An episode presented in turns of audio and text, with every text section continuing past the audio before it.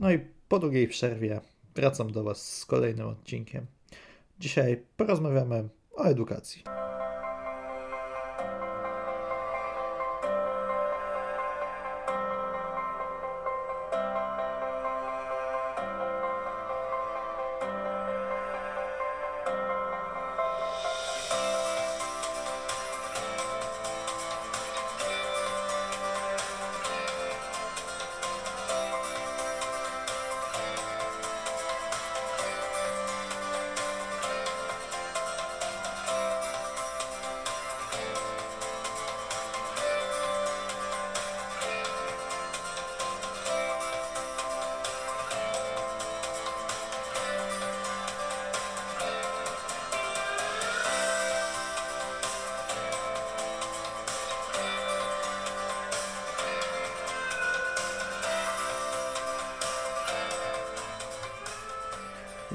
Nazywam się Piotr Maciejewski i w tej audycji rozmawiam z inspirującymi gośćmi, dzielę się swoją pasją i marzeniami. Jeżeli szukasz w swoim życiu pasji i motywacji do działania, to ten podcast jest dla Ciebie.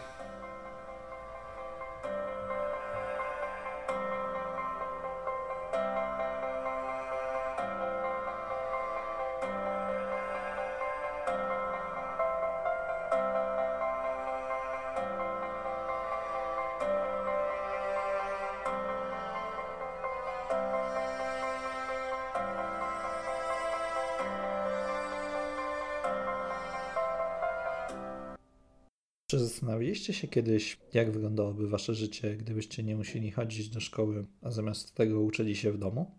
Jeżeli tak, to zapraszam was do wysłuchania tej rozmowy. O, sobie zacznę. E, cześć, powiedz co robisz, czym się zajmujesz? Cześć, z tej strony Weronika Zimna. Mówię o sobie, że profesjonalnie wątpię w instytucje edukacyjne i tak naprawdę to tutaj wszystko się zaczęło. A bo zajmuję się bardzo wieloma rzeczami. Jestem między innymi współzałożycielką agencji Ogień, która wspiera start zawodowy młodych ludzi i jednocześnie uczy firmy, jak pracować z pokoleniem Z i pomaga znaleźć pracowników e, właśnie z tego pokolenia. Współprowadzę też Fundację Mamy Głos, która była pierwszą w Polsce fundacją założoną przez nastolatki dla nastolatek w celu ich wzmacniania. Zdarza mi się tworzyć programy edukacyjne, gdzieś na co dzień pracuję też jako Head of People and Project Management w Toniku Design Studio, gdzie projektujemy rozwiązania dla startupów z całego świata. No i za moją działalność społeczną zostałam wyróżniona miejscem w gronie 25 Under 25 magazynu Forbes. A tak poza tym, poza śmiesznymi tytułami, to jestem całkiem przekonana, że e, piję nieco za dużo zielonej herbaty, ale to szczegół. Dobra. E, już jak wspomniałaś, że, że wątpisz e, w system edukacji, e, więc wróćmy sobie do tego, bo w sumie e, ty się stałaś dosyć kontrowersyjną e, osobą za sprawą tego, że w sumie dwa lata przed ukończeniem liceum przestałaś w ogóle do niego chodzić i zaczęłaś się uczyć sama. E, powiedz, co skłoniło Cię do tak radykalnej decyzji? To tak naprawdę zaczęło się nawet trochę wcześniej, bo ja w gimnazjum zaczęłam, e, nie wiem, ja trochę chorowałam, nie chodziłam do szkoły za dużo, a później zaczęły e, narastać różne problemy związane z tym, że ja z jednej strony do tej szkoły nie chodziłam, a z drugiej paradoksalnie nadal byłam najlepszą uczennicą w klasie, którą wysyłano na 10 różnych konkursów przedmiotowych jednocześnie, co mnie z kolei troszeczkę jednak obciążało psychicznie i na pewnym etapie kompletnie wyczerpało. A gdzieś w międzyczasie usłyszałam wtedy o tym, że w Poznaniu od pół roku istnieje, e, powstała jakby pierwsza w, po, w Polsce szkoła demokratyczna, e, co jest jakby zupełnie innym modelem szkoły. Jest to trochę taką szkołą, w której Hmm, nie ma lekcji, nie ma ocen, nie ma nauczycieli, bo są mentorzy. E, jest za to ogromna przestrzeń i swoboda decyzji, bo decydujesz, co tam robisz w każdym momencie i zajmujesz się tylko tym, czym ty chcesz się zajmować. No i w Polsce jest to jeszcze rozwiązane tak, że w praktyce, e, kiedy jesteś w takiej szkole, to i tak jesteś w edukacji domowej, bo to jeszcze nie są szkoły rozpoznawane przez e, polskie prawo taki sposób, że jakby rzeczywiście uznaje się za szkoły. Raczej są takimi szkołami, gdzie tak czy owak musisz realizować tak zwany obowiązek szkolny gdzie indziej. A w innych krajach tak nie jest, chociażby w UK mamy do czynienia ze szkołą demokratyczną, która ma ponad 100 lat i jest szeroko respektowana, no ale u nas to jest nadal nowość. No i wylądowanie w tamtej szkole sprawiło, że ja zaczęłam jednak patrzeć na świat troszkę inaczej. Pierwszy rok był raczej rokiem detoksu i odpoczynku po tym wszystkim, co, co przeszłam wcześniej, ale później z czasem zaczęła mi po prostu wracać jakaś taka naturalna ciekawość. Um, i na pewnym etapie tak naprawdę doprowadziło to do tego, że chociaż e, ta szkoła daje ogrom wolności, to ja tych swoich projektów pobocznych, różnych zainteresowań miałam już tyle, że trochę stwierdziłam, że, że ta szkoła już nie jest mi w stanie za dużo dać i tak naprawdę nie do końca mam na nią czas. I to właśnie w tym momencie przeszłam na edukację domową wyłącznie i to były te dwa ostatnie lata liceum. I to wszystko wynikało tak naprawdę z tego, że, że ja się dowiedziałam, że mogę robić inne rzeczy w tym czasie, nadal zdawać co trzeba, a, a, ma, a mieć więcej czasu na to, co, co rzeczywiście mnie w danym momencie ogromnie fascynuje. Mhm. Ale też powiedziałeś właśnie, system zastanawia mnie, e, jak to jest rozwiązane, bo i tak, i tak e, w tych, gdzie są szkoły demokratyczne w innych krajach, o których też opowiedziałeś, że na przykład w UK, to jestem ciekawy, bo oni i tak, i tak mają w sumie ten system podobny do nas, że i tak muszą zdać coś na kształt matury. Jestem ciekawy, jak jest to rozwiązane w szkole demokratycznej, gdzie tak naprawdę wygląda to tak, że no nie ma lekcji, nie ma, nie ma, jakiego, nie, nie ma jakiejś takiej dyscypliny, tylko taka osoba musi sobie sama nałożyć dyscyplinę to znaczy, mm, ja nie wiem, czy to jest tak, że osoba musi sobie sama nałożyć dyscyplinę, bo to jest tak, że masz mentorów, które cię, którzy cię wspierają, więc jeśli tego potrzebujesz, to ty dostajesz od nich ten support. Jeśli chodzi o egzaminy, to to jest po prostu rozwiązanie czysto prawne. I wszyscy, obojętnie czy w szkole demokratycznej mają lat 5 czy 17, są świadomi tego, że polskie prawo rozwiązało to tak, że jeśli będąc w edukacji domowej nie zdasz roku, to de facto nie uzyskasz już prawdopodobnie znowu pozytywnej opinii od poradni pedagogicznej, która jest potrzebna, żeby móc być w edukacji domowej, więc w efekcie będziesz musiał tak naprawdę wrócić do standardowej szkoły w większości przypadków. No i tego są świadome dzieciaki e, bardzo małe i starsze, i to się sprowadza do tego, że wszyscy wiedzą, że raz w roku muszą po prostu zdać te egzaminy. Co oznacza w praktyce, że zwykle jest po prostu jakiś tam e, okres czasu, gdy odbywają się jakieś zajęcia, które są całkowicie dobrowolne. Natomiast jeśli ani z nich nie skorzystasz, ani nie nauczysz się czegoś na własną rękę, no to po prostu nie zdasz, nie?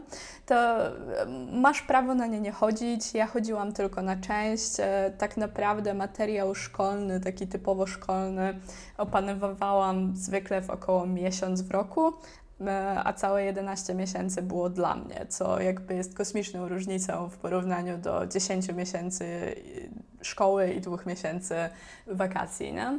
Więc dla mnie te proporcje były zupełnie odwrócone. Ja się wtedy po prostu przygotowywałam, poświęcałam ten miesiąc, raczej zawieszałam inne tematy, przygotowywałam się, zdawałam, wracałam do swoich rzeczy. Nadal miałam te umiejętności, nadal e, wbrew pozorom coś tam z tego jednak pamiętam, ale nie skupiałam się na tym, skupiałam się raczej na umiejętnościach praktycznych. Jeśli chodzi o jakieś takie zewnętrzne e, egzaminy pokroju matur, czy, czy nie wiem, egzaminy egzaminu e, ósmoklasisty teraz, no to nadal też, jeśli chcesz przejść do kolejnej klasy, nadal musisz je zdać. Zwykle się po prostu urządza je w takiej szkole, w której jesteś zapisany w edukacji domowej. No i zasada jest ta sama, nie? Akurat w przypadku UK, gdzie to jest trochę bardziej zaawansowane, no to tam tych możliwości jest troszkę więcej, bo oni mają odpowiednik, powiedzmy, matury w postaci A-levels, no i tam po prostu ludzie chodzą sobie do szkoły tak długo, jak chcą, piszą te egzaminy wtedy, kiedy czują, że albo chcą się sprawdzić, albo chcą się dostać na uniwersytet po prostu, ale generalnie tych egzaminów nie mają w żaden sposób narzuconych. A właśnie, bo tak Ciebie zapytam, bo Ty właśnie też wspominałaś o tym, że, że tak nie wierzysz w też ten system, a jesteś też za likwidacją obowiązkowych egzaminów typu matury i, e, i tak dalej? Czy...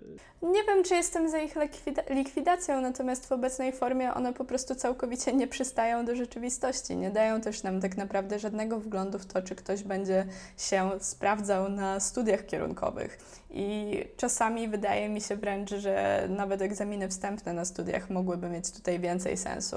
Aczkolwiek to jest duży temat i to nie jest akurat jakiś taki mój główny fokus, więc nie chciałabym też rzucać takimi jednoznacznymi opiniami. Natomiast to, czego jestem całkowicie pewna, to to, że zwyczajnie matura może być lepsza. I tutaj moim ulubionym przykładem jest Finlandia. W ogóle Finlandia jest chyba trochę takim.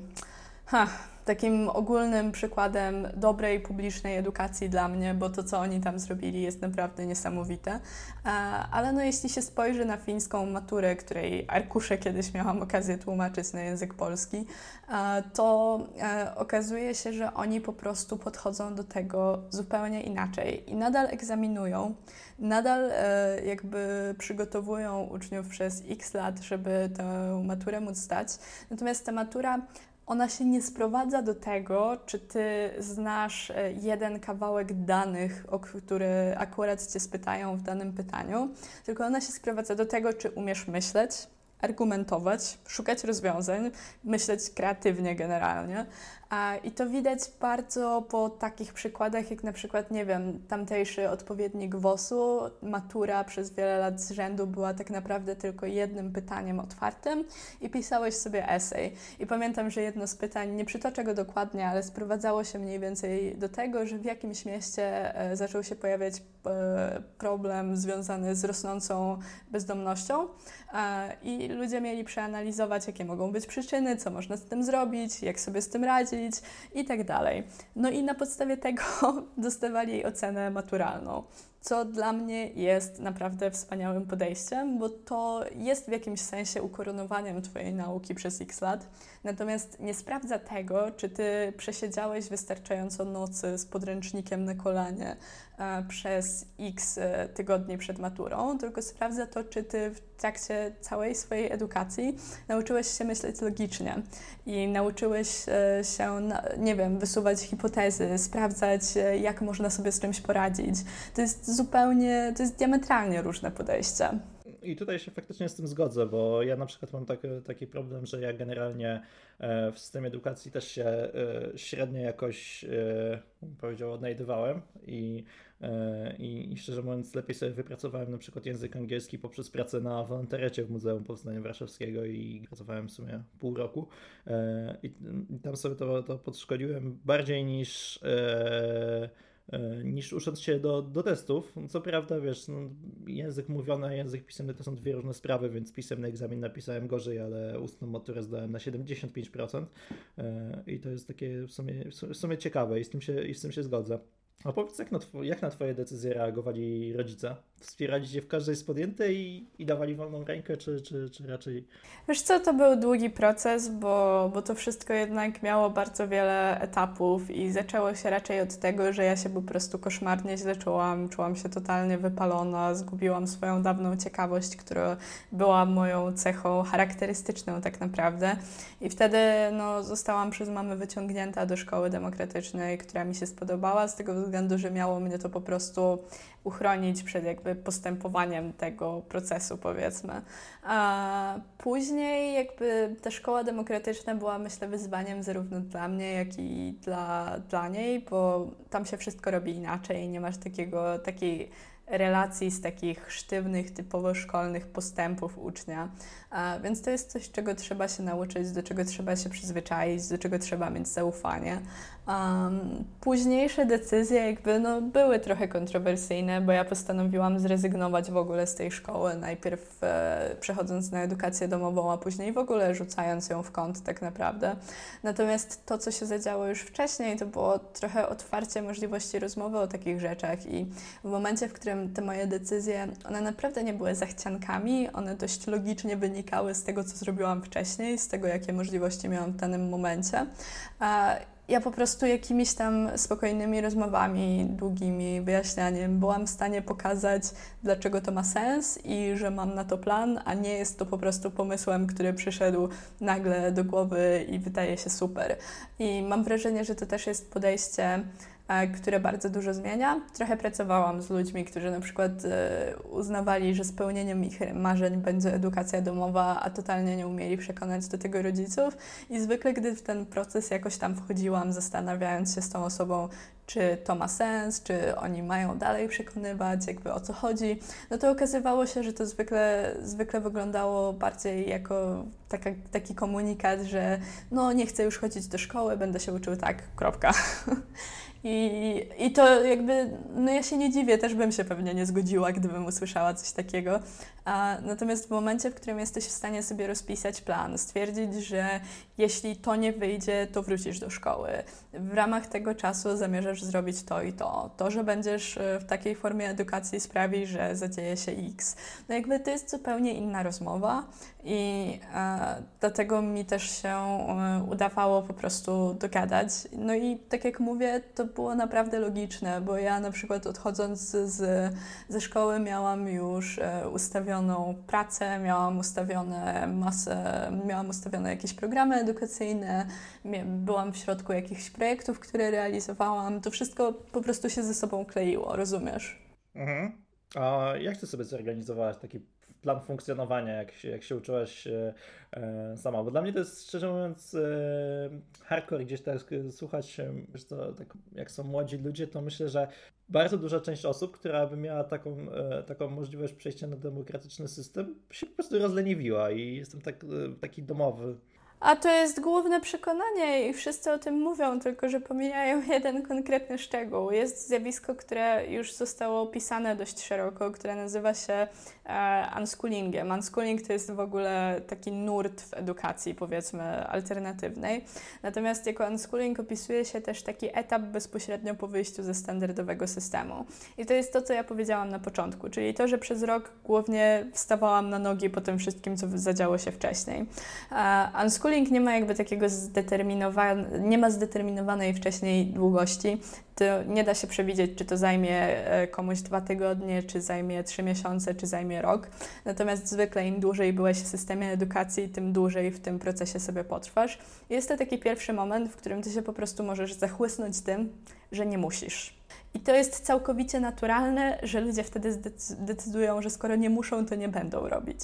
Tylko w momencie, w którym się ma do tego procesu e, zaufanie i w którym ma się też jakieś, e, jakąś jakby wiedzę psychologiczną albo wiedzę z zakresu jakby tych procesów, które się dzieją w, w w przypadku takiej właśnie edukacji, no to można się na to przygotować i to zrozumieć, a to jest koszmarnie potrzebne, no bo jakby nie patrzeć, my przez większość życia w szkole funkcjonujemy właśnie w takim trybie, gdzie wszystko jest nam podawane na tacy, gdzie my się nie musimy zastanawiać, musimy to tylko przetworzyć i się nauczyć.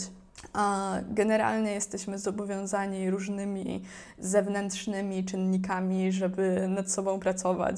Później się też okazuje, że osoby, które na przykład całe, całe życie spędziły w tym klasycznym systemie, mają generalnie problem z samodyscypliną w zakresie wszystkiego, co nie jest wiążące z jakiegoś innego poziomu, tylko sami to sobie wymyślają. Patrz, nawyki, utrzymanie ich, e, wprowadzenie jakiejś dużej zmiany w życiu. No, to jest skill. Tego też się trzeba nauczyć. Tej dyscypliny, tej samowystarczalności. To jest coś, czego się nie uczymy, bo jesteśmy uzależnieni od zewnętrznych wyznaczników tego wszystkiego.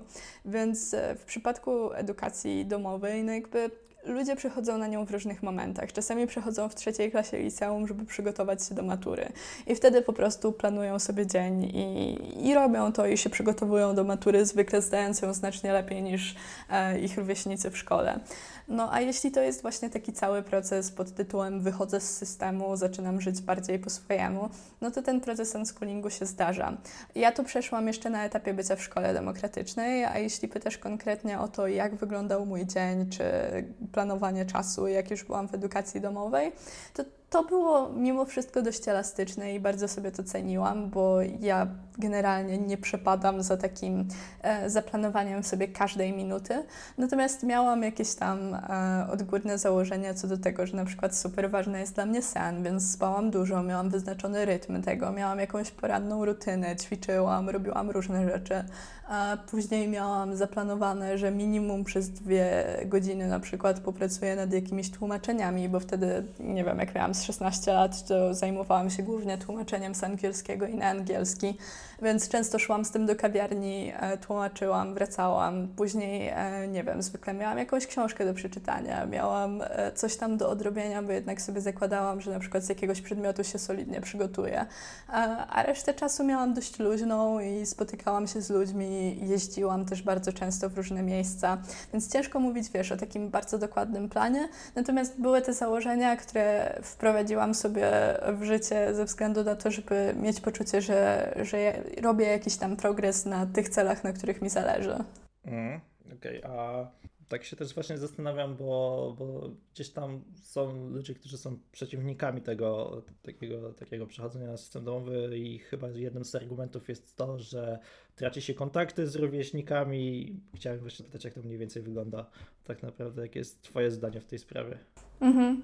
No to jest kolejny temat, który się pojawia tak naprawdę zawsze, kiedy się o tym rozmawia i dla mnie jest, e, w tym kryje się tak naprawdę dość zabawny paradoks, bo ja mam poczucie, że nigdy nie miałam bardziej wartościowych relacji e, niż właśnie wtedy, kiedy byłam sobie w edukacji domowej i byłam w teorii odcięta. Natomiast to zależy, jakby jeśli na edukację domową przejdzie osoba, która ma fobię społeczną i główną motywacją, która nią kierowała było właśnie to, żeby się odciąć od ludzi, no to to prawdopodobnie nie będzie miało najlepszych skutków psychologicznych, nie? Natomiast e, ja wychodzę też z założenia, że my się tak bardzo ładnie lubimy łudzić, że te wszystkie znajomości, nie wiem, z etapu już gimnazjum, liceum, że to są takie przyjaźnie na całe życie i jakby pewnie, że się takie trafiają. Natomiast jak się człowiek zastanowi, to większość kontaktów w szkole opiera się głównie na przerwach, które są krótkie, które z kolei opierają się na tym, e, co było zadane i co trzeba spisać jakby tam jest mało takich relacji, które mają warunki do tego, żeby się rozwinąć i super, że niektóre się takie trafiają i temu w ogóle nie przeczę. Natomiast w momencie, w którym odchodzi Ci ten zewnętrzny rygor, Ty zyskujesz masę czasu i masę energii i też możliwość wyboru, bo już nie zadajesz się tylko z tymi ludźmi, z którymi trafiłeś do klasy, tylko z tego względu, że jesteście z podobnej okolicy oraz z, e, jakby w tym samym wieku, tylko zaczynasz wybierać ludzi, z którymi chcesz te kontakty nawiązywać. Jeśli e, rzeczywiście zaczynasz działać, nie wiem, robić coś, są jakieś wolontariaty, prace, projekty, to, że gdzieś jedziesz na jakiś wyjazd, coś tam, e, ty jesteś w stanie nawiązać kontakt z masą ludzi i w Twojej gestii leży wtedy to, który kontakt pociągniesz dalej.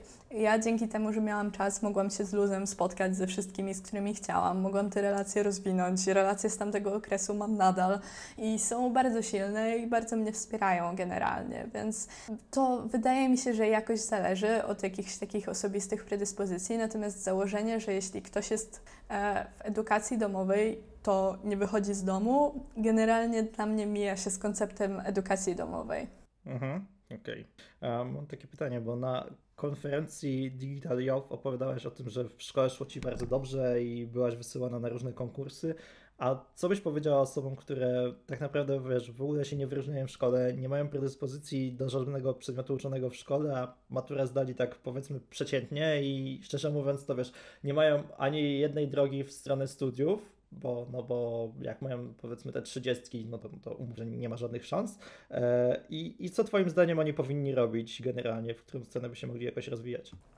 No, sprawdzić, w jaką stronę mogą się rozwinąć. Dla mnie to, jakie się ma wyniki w szkole, bardzo rzadko przekłada się na jakieś e, realne, nie wiem, no generalnie na rzeczywisty świat. Szkoła jest dość sztucznym środowiskiem i ono się nigdy, nigdzie indziej nie powtórzy. Nigdzie cię nie wsadzą do jednej klasy z ludźmi, którzy mają tylko i wyłącznie tyle samo lat co ty i teraz róbmy wszyscy to samo. Świat tak nie działa, nawet korporacje działają trochę inaczej. A w takim momencie, jeśli jakby twoje, twój dalszy kierunek nie wynika bezpośrednio z tego, że nie wiem, lubisz jakiś tam język i idziesz na studia związane z tym językiem, naprawdę nieważne, czy ktoś poszedł na te studia, czy nie, tak czy owak będzie musiał szukać, co tak naprawdę chce robić. I to się sprowadza do testowania, do eksplorowania świata, do łapania się wszelkich możliwości, które się pojawiają, nawiązywania kontaktów. Generalnie e, Zwykle ścieżka kariery jest mniej lub bardziej e, wypadkową różnych dziwnych, przypadkowych sytuacji. Ona jest incydentalna, to nie jest coś, co jesteś w stanie zaplanować od A do Z. Co więcej, planowanie tego od A do Z w większości przypadków oznaczałoby, że na przykład miniesz się z tym, co rzeczywiście mogłoby ci dać masę satysfakcji. No bo w sumie skąd masz wiedzieć w wieku na przykład 18-19 e, lat, wybierając studia, że i nie znając zawodu w praktyce, tylko znając zawód jakby z zewnątrz i myśląc tylko o tym, do czego się on ogólnie sprowadza, no skąd masz wiedzieć, że to będzie to, co sprawi, że generalnie codziennie jesteś całkiem zadowolony ze swojego życia.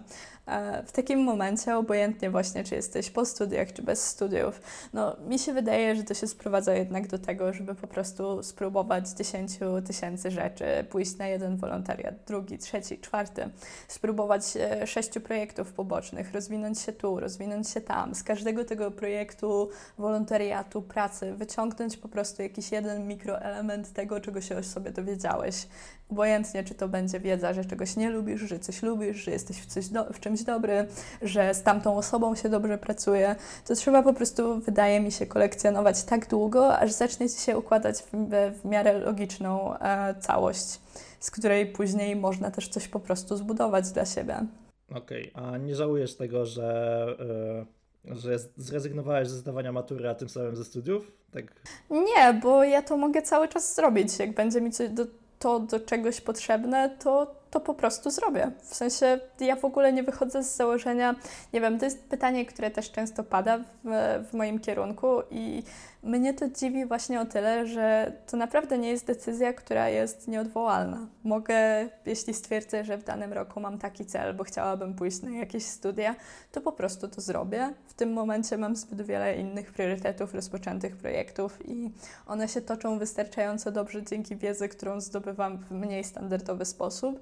Jeśli będę tej kwalifikacji z jakiegoś powodu potrzebować, albo jeśli znajdę się w takim polu e, zainteresowań, które na przykład są dostępne tylko w postaci studiów, no bo są też nowe kierunki, są jakieś nowe odkrycia i później tworzy się studia wokół nich. I na przykład okazałoby się, bo ja bardzo lubię się uczyć przez mentorów chociażby, okazałoby się, że najlepszych mentorów w danej bardzo innowacyjnej dziedzinie znajdę akurat tylko i wyłącznie, nie wiem, na jednym e, kierunku studiów w Kopenhadze, no to mogę po prostu się przygotować tak, żeby sobie w tamto miejsce trafić. Natomiast obecnie jestem w stanie zdobyć to, czego potrzebuję, tę wiedzę, te kontakty, te jakieś właściwe pytania, które mi pozwalają działać dalej w dowolny inny sposób.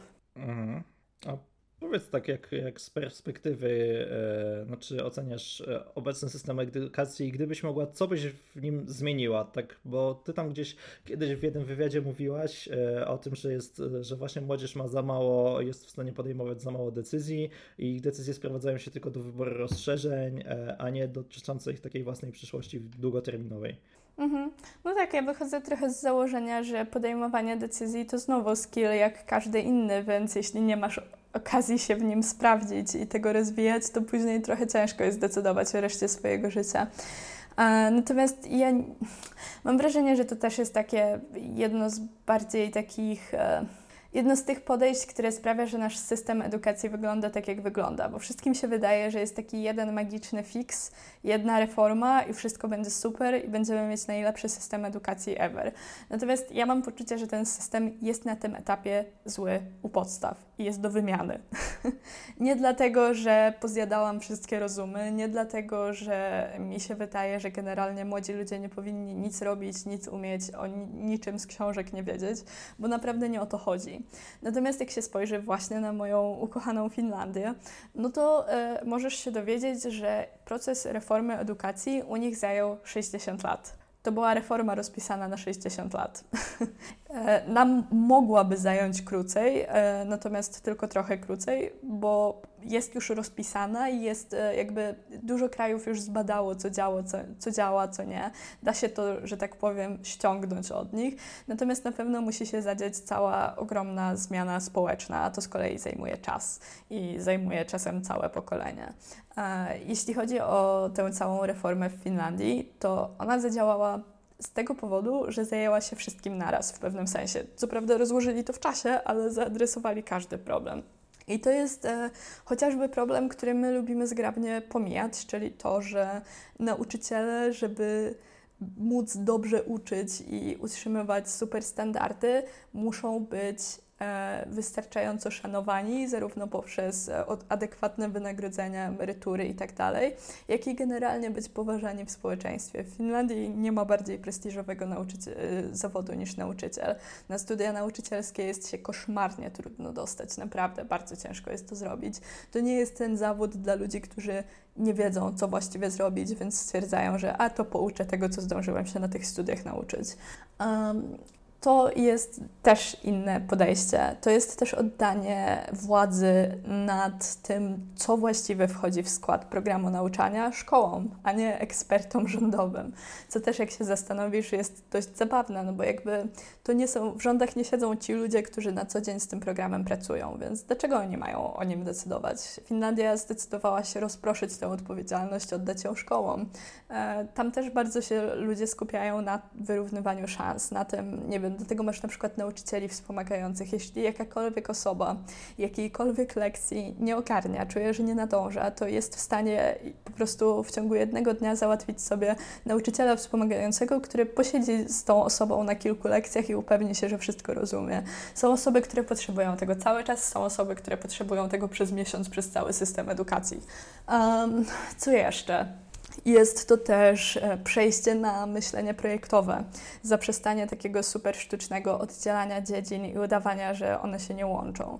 To jest e, cały czas przechodzenie na praktykę tam, gdzie się da. Ludzie w Finlandii uczą się na przykład matmy w sporym kawałku, tej takiej najbardziej praktycznej, poprzez prowadzenie szkolnej kafeterii. To jest jeden z ich projektów, zwykle robią to przez pół roku w ciągu całego systemu edukacji. I to jest, e, wiesz, wszystko od zamówień po prowadzenie ksiąg rachunkowych, po robienie absolutnie wszystkiego. System edukacji na tym etapie wymaga całkowitej reformy. On nie dlatego, że właśnie coś sobie wymyśliłam, tylko dlatego, że on powstał, e, jest tak naprawdę naszym dziedzictwem z czasów, e, z czasów sprzed ponad 200 lat, z czasów industrializacji. To był system, który miał nauczyć ludzi czytać, pisać i wypełniać polecenia i nadal dobrze to robi, tylko że wypełnianie poleceń wcale nie jest wymieniane wśród kompetencji przyszłości, tych, które będą najbardziej cenione i potrzebne, bo to nie o wypełnianie bezmyślne poleceń chodzi, tylko o to, żeby radzić sobie chociażby z różnymi problemami, a tego już szkoła nie uczy. No to prawda, to akurat prawda, ale tak się zastanawiam, bo właśnie mówisz takim, yy, że tam robili to przez 60 lat, a u nas są już takie pomysły, gdzie, gdzie szkoła bierze jakby swój los w swoje ręce i e, zaczyna realizować projekty, które nie są zgodne z, z ministerstwem i to tak naprawdę no, sypie się, bo e, mam wrażenie, że, że po prostu ci nauczyciele obecni, którzy zaczynają wprowadzać tą e, technikę, która jest jakaś z Finlandii zaczerpnięta, to e, ona nie działa na uczniów w żaden sposób. Uczniowie e, takie wiesz, typu, że nie ma prac domowych, nie ma sprawdzianów i to w szkołach na przykład takich podstawówce czy coś, czy, czy w innych szkołach to po prostu źle działa na uczniów. Ale w jakim sensie źle działa? Co dla Ciebie oznacza, że źle działa? Wiesz co? Eee, są e, po prostu, wiesz, e, rozleniwieni. Nie, nie powiedziałbym, że są jakoś rozwinięci bardziej w tym, e, w taki sposób, że szkoła wprowadza jakiś swój program, e, a później tak naprawdę, wiesz, e, nie są to osoby, które, no bo gdyby ten program działał w szkole, to nie miałby uczeń problemu z podejściem na przykład do egzaminu ósmoklasisty, a jednak ma. Później. Ale dlaczego uznajesz sztucznie stworzony egzamin, który sprawdza wiedzę książkową za to, co ocenia, czy dany uczeń jest leniwy bądź nie i czy poradzi sobie w życiu. To prawda, to już bym powiedział tak, ale to trzeba zmienić cały system, tak jak ty powiedziałeś, żeby to... No tak, to się trochę do tego sprowadza i to, co robią obecnie szkoły demokratyczne, to, co robią wszelkie placówki alternatywne, to, co robią nauczyciele, którzy próbują, uwaga, zadbać o ucznia, a nie o abstrakcyjne normy, e, no one idą pod prąd, a pójście pod prąd jest trudne i rząd może temu przeciwdziałać lub to wspierać. I dla mnie ciężko jest mówić o rozleniwieniu uczniów, bo dla mnie mówienie o tym, że ośmiolatek jest rozleniwiony, który ma naturalne potrzeby zupełnie inne, inne niż dorosły człowiek, który nie powinien siedzieć w ławce przez większość dnia, który wcale nie powinien e, móc zawsze każdego dnia się uczyć, bo e, może go tego dnia boleć głowa, może się źle czuć, może nie mieć nastroju, mógł się z kimś pokłócić. Jakby to nie jest etap rozwoju, w którym jesteś w stanie przełożyć nad wszystko naukę. To, że teraz siedzisz w ławce i wkuwasz, to nie jest ten etap rozwoju człowieka po prostu, jakby biologicznie. I to, że my oczekujemy od klasy, że oni każdego dnia będą w stanie przyswoić dokładnie te same wiadomości, jakby ludzie mają różne dni, są na różnym etapie. Jest też teoria swobodnych skoków rozwojowych. E, ludzie się nie uczą w tym samym czasie. Wymaganie od nich tego samego w tym samym czasie, zwłaszcza w tak młodym wieku, jest absurdalne. I dlaczego w ogóle mówimy o lenistwie ośmiolatków, jeśli ośmiolatek generalnie powinien cały czas po prostu poznawać świat swoją naturalną ciekawością, której ma naprawdę masę. I to widać po dzieciakach ze szkół demokratycznych, które nie mają lekcji, a po prostu nie dają ci spokoju z pytaniami, zajmują się, nie wiem, fizyką, zajmują się jakimiś absurdalnymi, jakby dla nas, e, z naszej perspektywy, dla ośmiolatków, dziedzinami, bo są tego po prostu ciekawe i nie są głupie, nie są leniwe, są zainteresowane tym wszystkim. Natomiast owszem, potrzebują dużo czasu, w którym nic nie muszą, bo są dziećmi.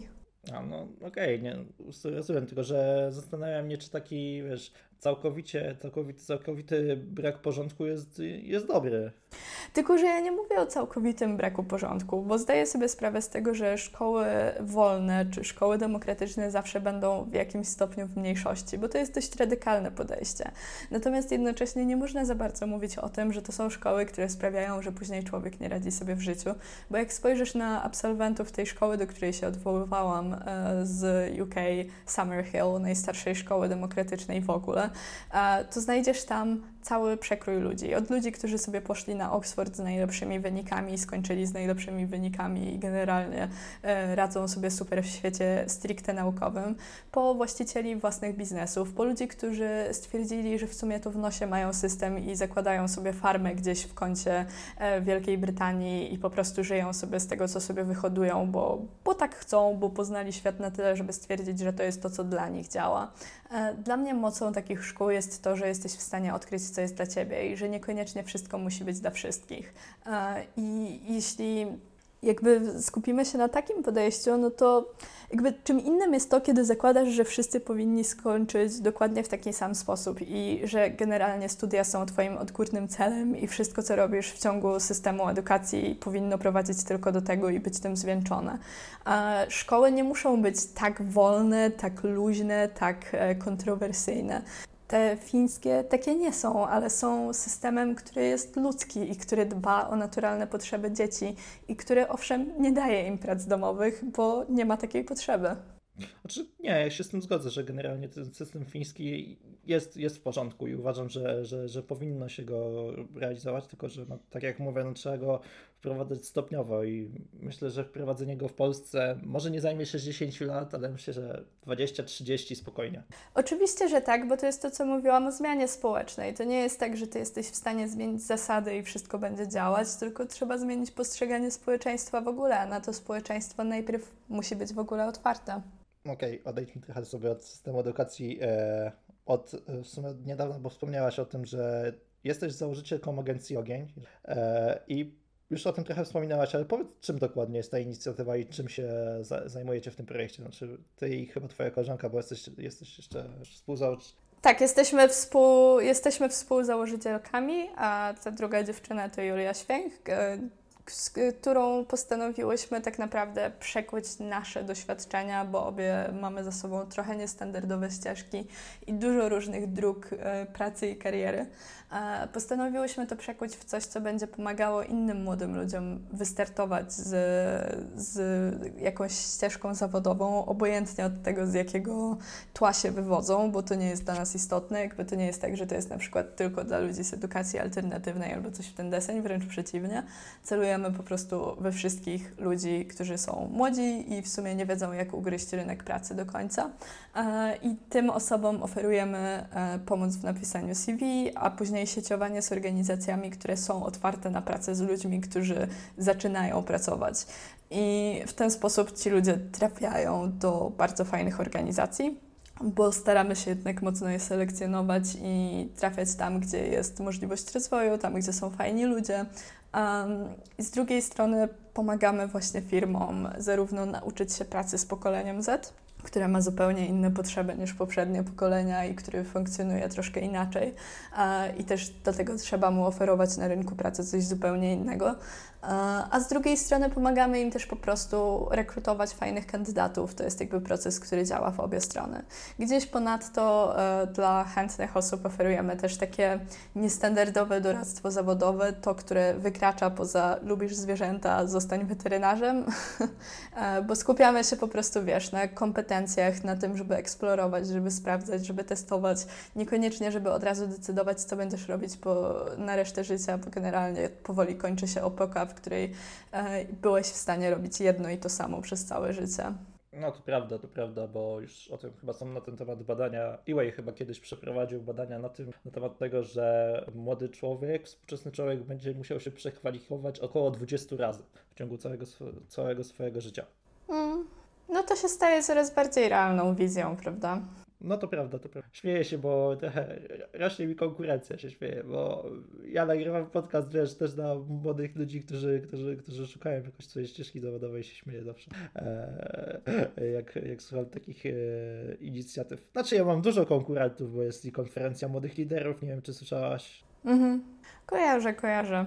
No ja myślę, że tych inicjatyw jest dużo z różnych kierunków i każda daje tym młodym ludziom coś trochę innego, bo ja też nie mam poczucia, myślę, że na przykład to, co ty robisz, może dawać super wgląd w to, jak ludzie działają, co robią w życiu, ktoś się może tym zainteresować.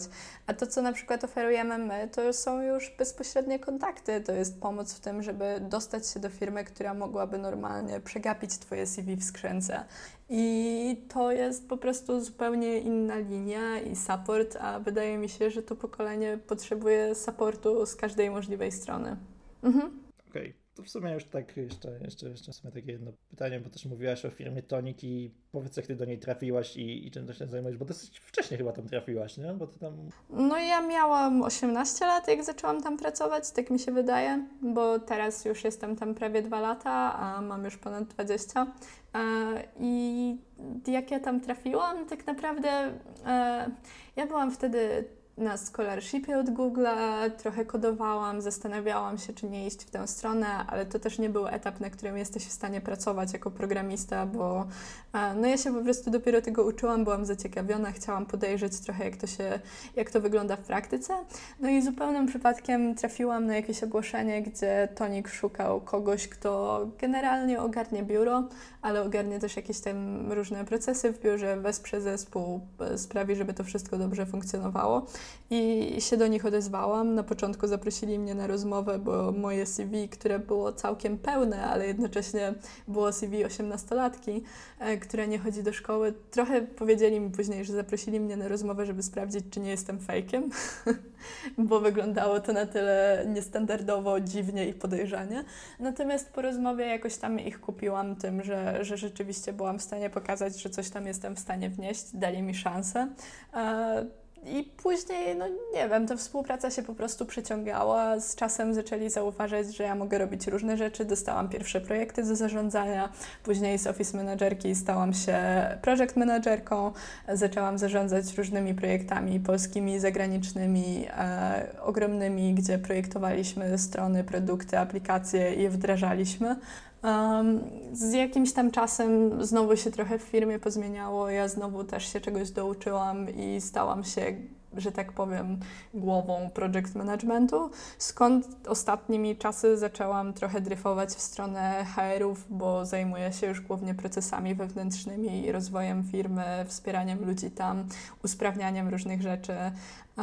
I w ten sposób skończyłam jako head of people, więc było to po prostu trochę takie zgrabne płynięcie przez to, kogo akurat w tej firmie potrzebowano. Okej, okay. to w sumie tak na koniec już e, kończąc naszą rozmowę, w sumie to powiedz, co byś powiedziała ludziom, którzy tak naprawdę nie wiedzą, co chcą robić w Żeby przede wszystkim dali sobie czas i nie mieli poczucia, że jest jakiś deadline na to, żeby dowiedzieć się, co się chce robić, zwłaszcza jeśli mamy się przekwalifikować w życiu tyle razy, ile mówiłeś.